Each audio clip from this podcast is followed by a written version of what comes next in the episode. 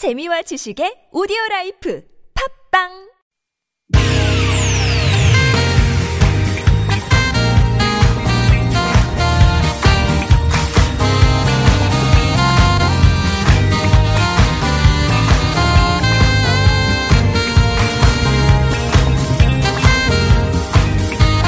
이유가 뭐지? 도대체 뭐 때문에? 세상만사 궁금한 이야기들 꼼꼼하게 살펴봅니다. 최진봉의 왜?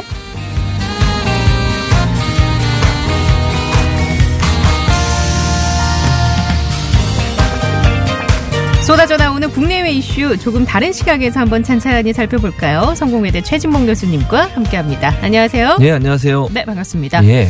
좀 피곤해 보이시네요? 아, 그렇죠. 피곤하죠. 아, 일이 많습니다, 제가. 네. 학교 일이 많습니다. 또 오해하지 아, 마시고. 그래, 아니, 저는 또 일이 많다 그러셔가지고. 방송을, 방송을 좀 쉬셔야 되나? 아닙니다. 방송.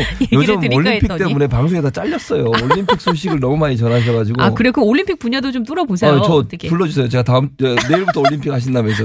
제가 초대 손님으로 올림픽 얘기 좀 해드리겠습니다. 아우, 너무 격 떨어지게. 여기저기 그렇게 너무 막. 예, 본인의 영역을 아, 잘. 사수해 주시기 바라면서. 알겠습니다. 어, 컬링 우리나라 예. 대표팀이 한 점을 추가를 했네요. 그래서 그러니까요. 2대 1입니다. 중국이 2점, 우리나라가 1점. 계속해서 바뀌면 또 저희가 알려 드릴게요. 예. 예. 아주 뭐, 이길 것 같습니다, 우리나라가. 아직 2대 1이지만. 아, 그런 식으로 분석하면 누가 모르겠습니까? 컬링을 제가 잘 예. 몰라서. 그래, 이길 것 같습니다. 자, 오늘은 예. 채용 비리 사건을 좀 살펴봐야 합니다. 예. 이게 굉장히 나는 열심히 하고 있는데 그냥 맥 빠지게 하는 일이에요. 네, 그렇죠. 좌절감을 느끼게 하는 일. 맞아요. 그것도 공공기관, 금융권, 소위 청년들이 음. 정말 가고 싶어하는 직장에서 이런 일이 일어났다는 게 충격적인데 예. 일단 강원랜드 채용 비리부터 얘기를 해볼까요? 좀 황당한 이게 어느 네. 정도냐면요. 이 강원랜드가 채용 비리가 지난 2012년 말부터 2013년 초 사이에 두 차례에 걸쳐서 518명을 채용을 합니다. 강원랜드가. 네. 그런데요. 이 중에 95% 493명이 청탁으로 부정 채용된 거라고 감사 결과 드러났습니다. 이게 소위 우리가 백이라고 얘기하잖아요. 백이 네. 있어서 합격을 한 경우라고. 아, 근데 이게 어느 정도 95%. 어느 정도 해야지 이게 95%가 말이 됩니까? 너무 심각하죠. 그- 그래서 이게 예. 더 황당한 거는요. 이게 문제가 돼가지고 당시에 이제 그 당시에 어, 사장이었던 최영집 전 강원랜드 사장이 처음에는 불구속 상태로 기소됐다가 그러니까 이 불구속 상태로 기소가 됐다는 말은 이 문제를 심각하게 보지 않았다는 음. 거잖아요. 네네. 구속을 안 해가지고 네네. 그러니까 시민사회단체가 너무 화가 나가지고 지난해 12월에 다시 기소를 합니다. 고발을 어, 합니다. 그래서 구속이 됐어요. 네, 그래서 구속이 네. 됐어요, 결국은. 그더 황당한 것은 이 120명이 청탁한 것으로 알려지고 있는데 그 중에 이제 본인들은 지금 아니라고 하고 있으니까 네. 본인들 주장은 아니라고 합니다만 음. 그 중에 권성동 의원 자유한국당 그리고 염동열 의원 이 두 사람이 그 지역구가 거기에요. 네네. 강원도 정선. 이 사람의 이름이 등장하고 있고요. 이 사람들이 각각 11명과 46명을 청탁한 것으로 나와 있고 부정 합격 직원 226명인데 이 중에 이제 간부급 13명이 동원이 됐어요. 그러니까 네. 내부 청탁에 동원된 직원이 13명이고요. 실제 부정 합격한 사람의 총수를 보니까 226명이 재조사를 하고 있는 상황이고요. 예. 그런 이제 이 그 권성동 의원 관련해서는 최근에 안미연 검사라고 예. 그 당시에 춘천지검에서 어 검사를 하고 있었던 사람이에요. 네. 이 검사가 실제 이 업무를 맡고 있었거든요. 네. 이 사건을 조사하고 있었는데 외압이 있었다라고 지금 어 폭탄 선언을 했습니다. 예. 그리고 특히 이제 권성동 의원에 대한 조사 파일이나 증거를 다 삭제하라고 음. 당시에 춘천지검장이 지시를 했다. 네. 근데 이 춘천지검장이 당시에 당시에 이제 김순남 검찰총장이 총장을 하고 있을 때거든요. 네네. 김순남 검찰총장을 면담하고 온 뒤에 그런 지시를 내렸다는 거예요. 음, 그러니까 뭔가 좀 석연치 않은 구석이 있는 거죠. 그렇죠. 네. 이게 만약 이게 사실이라고 하면 권성동 의원이 검찰총장한테 압력을 압력을, 가하고. 가하고. 총장은 춘천지검장한테 그렇죠. 압력을 가하고 지검장은 이제 실제 검사 안미영 검사 수사 담당 검사인 검사한테 압력을 가해서 이 사건을 무마하려고 했다 이렇게 볼 수 있는 거죠. 근데 이제 권성동 의원 측에서는 사실 무근이다. 예, 그렇게 주장하고 있죠. 주장을 하고 있고 예. 또 현재 국제 법 국회 법제사법위원장이에요. 예. 이것도 사실 문제가 된다라는 얘기가 굉장히 많습니다. 당연히 문제가 되죠. 네. 이 법사위라고 하는 것이 법무부나 검찰을 다루는 위원회거든요. 국회. 네. 국회에 이제 부서별로 위원회가 음. 따로 따로 있잖아요. 근데 네. 법사위원회가 법무부 검찰을 다루고 있는 곳인데 그 러니까 법무부 검찰 입장에서는 법사위원장에 대해서 상당히 어렵게 느낄 수밖에 없죠. 네. 왜냐하면 법무부나 검찰과 관련된 법안을 제정하기도 하고 여러 가지 이제 만약 문제가 있으면 검찰총장이나 법무부장 불러가지고 질의도 네. 하고 이런 자리 아닙니까? 그렇죠. 그 자리 위원장으로 앉아 있다는 건 상당히 부적절하죠. 이런 사건과 연루돼 있다고 하면 본인이 알아서 물론 본인은 의혹이라고 얘기하니까 그러면 검찰이 조사해서 이게 불, 어, 아무 문제가 없다라고 나오기 전까지는 의혹을 그렇죠. 갖고 있는 사람이 그 자리에 앉아 있는 것은 네. 바람직하지 않죠. 이게 그러면 다시 재조사를 하는 건가요? 재조사를 하고 있어요 지금 다시 재조사를 하는데 외압에 대한 부분. 네. 그렇죠. 예. 이제 검찰에서 문제가 막 되니까 네. 이 강원랜드 채용 비리 관련 또 그 다음에 외압 관련해서 따로 수사단을 별도로 꾸렸고요. 어, 단장에 양부남 광주지검장을 임명을 해서 지금 활동을 하고 있는 사건이고요.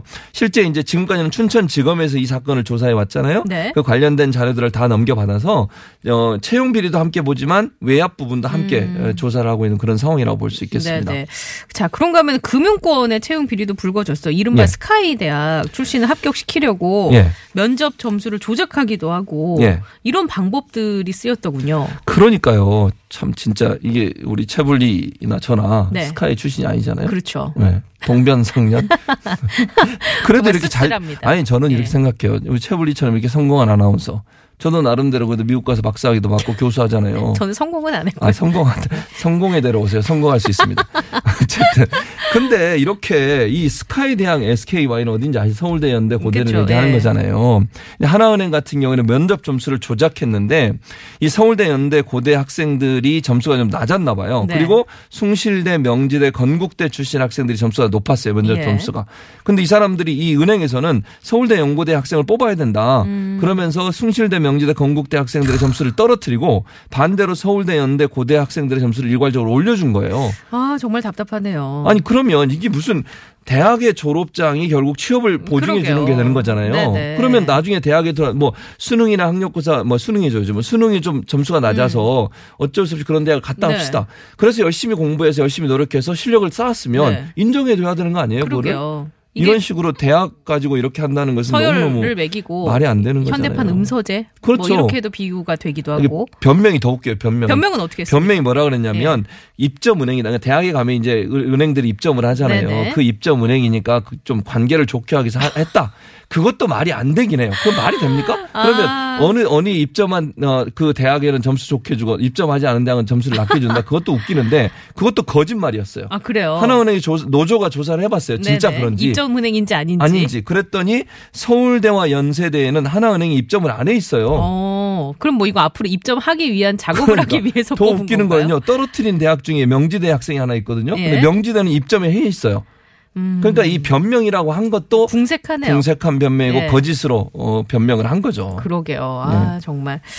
자, 이런 어떤 채용 비리에 대한 이야기를 좀 나눠보고 있는데 노래 네. 한 곡을 듣고 와서 얘기를 계속해서 나눠보겠습니다. 여러분의 의견 혹은 경험담, 목격담도 좋으니까 편안하게 보내주시기 바랍니다. 50번의 유료 문자 샵의 0951 모바일 메신저 카카오톡은 무료입니다. 한 청취자께서 성공회대 오면 성공한다고요. 아, 이런 아재 개그 라면서 주셨는데 한영애의 노래 들을게요. 조율.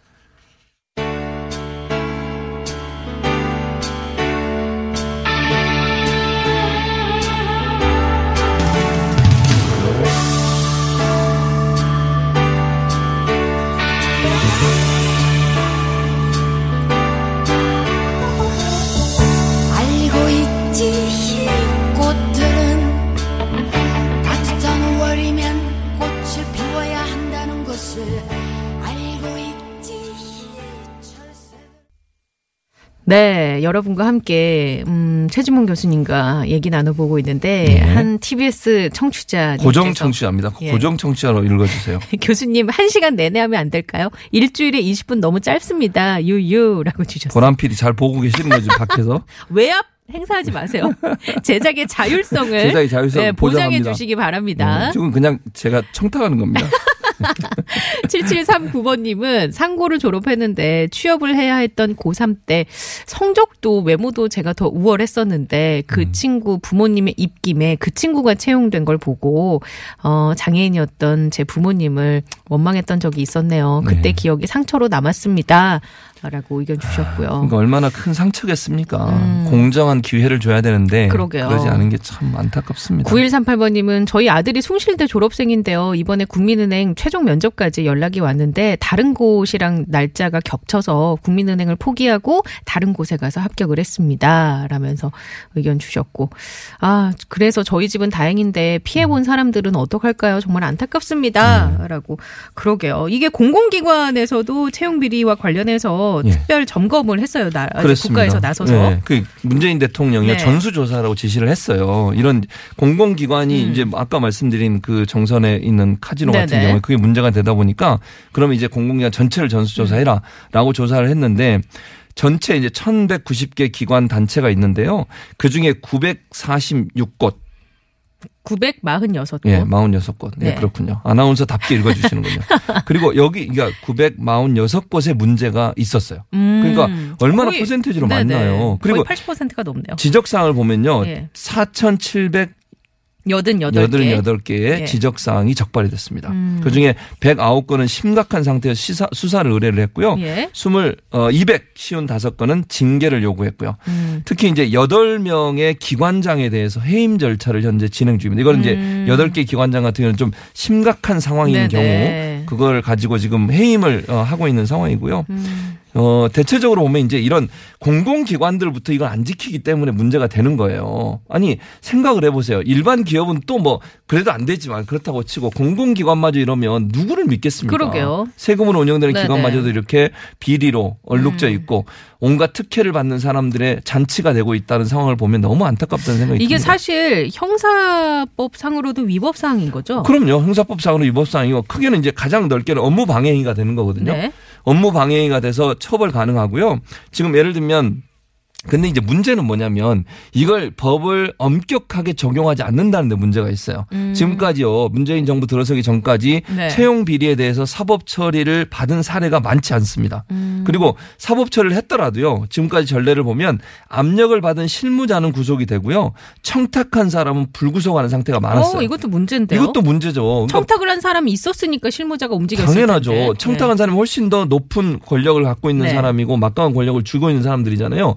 이런 사람들을 더 엄격하게 처벌해야 음. 될 텐데 지금까지 판례를 보거나 처벌된 내용을 보면 대체로 이런 사람들은 불구속되고 실제 이제 실무적으로 그 일을 했던 사람들 이 사람들의 네. 압력을 받아 했던 사람 은 구속되는 이러다 보니까 상당히 이제 뭐 유전 무죄, 무전 유죄라는 말도 음. 네. 생기고요. 권력 있는 사람은 항상 좋은 곳에만 갈 수밖에 없는 그런 구조가 만들어지는 그런 문제가 있다고 볼 수 있겠습니다. 그러면 이제 예. 만약에 부정 합격자 때문에 떨어진 피해자가 있어요. 예. 그러면 그 피해자를 구제할 방법 이런 건 있나요? 현재 이제 문재인 정부는 그 부분을 좀 어, 구체적으로 하기 위해서 어, 구제할 방법들을 찾아내고 있습니다. 예컨대 이런 거예요.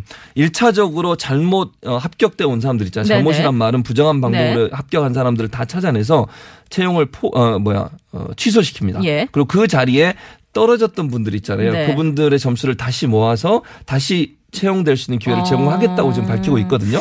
그래서 구체적인 어, 방법은 아직까지 나오고 있지 않지만 음. 정부가 이제 그렇게 밝히고 있어요. 그래서 잘못 청탁을 통해서 들어온 사람들은 전부 조사가 끝나는 대로 지금 조사가 취소. 진행되고 있으니까요. 네. 어, 입사를 취소시키고 그 자리에 음. 그분들 때문에 떨어졌던 사람들을 다시 채용하는 방법을 고려하고 있는 상황입니다. 이게 참 이게 쉽지 않은 얘기이기도 하고 예. 사회적 비용이 너무 낭비가 되네요. 맞아요. 예. 그럴 수밖에 없는 거죠.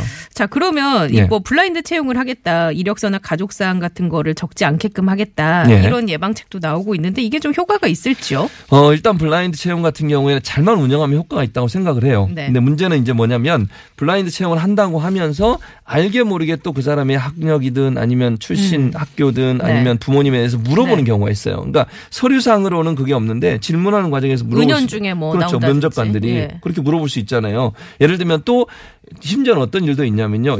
그 면접을 보러 온 학생이 자기가 졸업한 학교를 어필하기 위해서 뭐 옷이라든지 은연, 그렇죠. 옷도 그렇고 은연 중에 어디서 공부를 음. 했다는 등 어느 선생님한테 아. 뭐 가장 감명 네네. 깊게 들었다 이런 얘기를 하는 경우가 있거든요. 어, 옷은 아니겠지만 그런 식으로 어필할 수 어필할 있겠네요. 수 있죠. 예, 예. 그거 자체를 못하게 해야 돼요. 아, 참 어렵네요. 예. 근데 이게 공공기관에서의 블라인드 채용이니까 예. 이게 사기업이나 민간 기업으로 확대가 돼야 되잖아요. 그렇죠. 그 부분도 사실 고려를 해봐야 맞아요. 되겠어요. 지금 현재 공공기관만 하고 있고 사기업이 잘 안 하고 있는데 저- 사기업 네. 보니까 전체 한 11% 정도만 참여를 하고 있더라고요. 음. 90% 이상은 참여를 안 하고 있는 거잖아요. 그래서 정부가 이 부분을 어떻게 해야 되냐면 첫째는요 인센티브를 좀 줄 필요가 있어요. 네. 만약에 블라인드 채용을 적극적으로 받아들이는 기업에 대해서는 정부가 인센티브를 제공하는 방법. 음. 두 번째는 이 블라인드 채용이 문제가 뭐냐면 이게 경험이나 상황이나 발표나 토론과 같은 직무 능력을 평가해야 되는데 거기에 대한 기준이 아직 마련되지 않았어요. 어떤 방법으로 평가하고 어떤 심의 과정을 심사 과정을 거치는 게 음. 좋을지 이걸 정부가 좀 어, 관계자들이나 전문가들을 좀 모아서 어떤 방법을 하는 게 좋을지에 대한 어떤 그 모델 같은 걸 만들어서 가이드라인이라든지. 예, 그걸 만들어서 기업에 네. 제공해 주면 기업이 적극적으로 참여하지 않을까 하는 생각이 듭니다. 알겠습니다. 자, 네. 오늘은 채용 비리와 관련해서 좀 살펴봤습니다. 어, 다음 주에 예. 만나 뵐게요. 그래야 되겠죠? 하실 말씀은 없으시죠? 하실 말씀 많지만 라디오 이게 편성이 있기 때문에 대표님도 듣고 계시리라고 저는 생각해요. 늘 어제 그제도 대표님 만나 뵀는데 네. 아, 자꾸 여기저기서. 외압을 행사하시거나 부적절한 말씀을 하시지는 않는 걸로 제가 알고 아니, 있습니다. 청취자들이 좋아해서 그런 예, 겁니다. 저 농담입니다. 저희가 네. 워낙 톰과 제리 같아서 맞습니다. 다음 주에 만나 뵐게요. 고맙습니다. 예, 감사합니다.